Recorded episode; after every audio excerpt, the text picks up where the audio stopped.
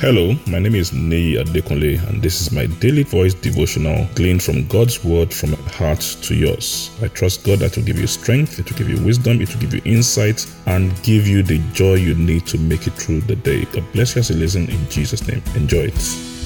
A lovely day to you in the name of Jesus. We are still talking about weapons of our spiritual warfare, and we're looking at what are weapons? Know your weapons. Know your weapons. And we're talking about the first two in the list of weapons truth and righteousness, or the belt, depending on the version you are reading, and the breastplates. And it's important how we understand these things. We've spoken about about the belt, which is the truth. And today we're talking about righteousness, the breastplate. Yesterday we spoke about the fact that righteousness has a position to it. There's a position to righteousness. And the truth is, there are actually about three dimensions to righteousness if we read the Bible.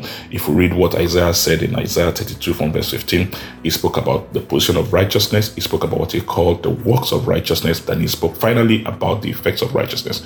So the position of righteousness, what we spoke about yesterday, where you you know who you are in Christ, you you you you, you are, you, your, your heart is establishing that that you're righteousness of God in Christ Jesus. But understanding your position, having the right position is not enough. So you are you're an army, you just you just know that you've gotten the right position and you stay there. There is not enough. Or you're in football, you are rightly positioned. It's not enough to be rightly positioned.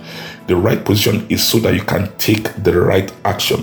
And that's what we mean by the works of righteousness. So you are positioned right. What action are you taking based on that position? What action are you taking based on the position that you have in Christ Jesus. And it's important to understand that the best we can feel when we when we when we when we know that we oh we, you are, you are God is not against you he loves you he cares for you and all that it's just a feel good effect it's the, the blessing actually comes as we begin to engage in the works of righteousness so if we go back to the book of of Luke chapter 15 and we read the story of the prodigal son particularly start from verse 17 when he awakened to his righteousness he said oh how many servants of my father the Bible said he came to himself and he said, How many servants of my father have more than enough to eat and to spare? And I'm here wasting away. Then he said, I will arise and go to my father and just clear things up. Can you imagine after saying all that, he didn't take any action?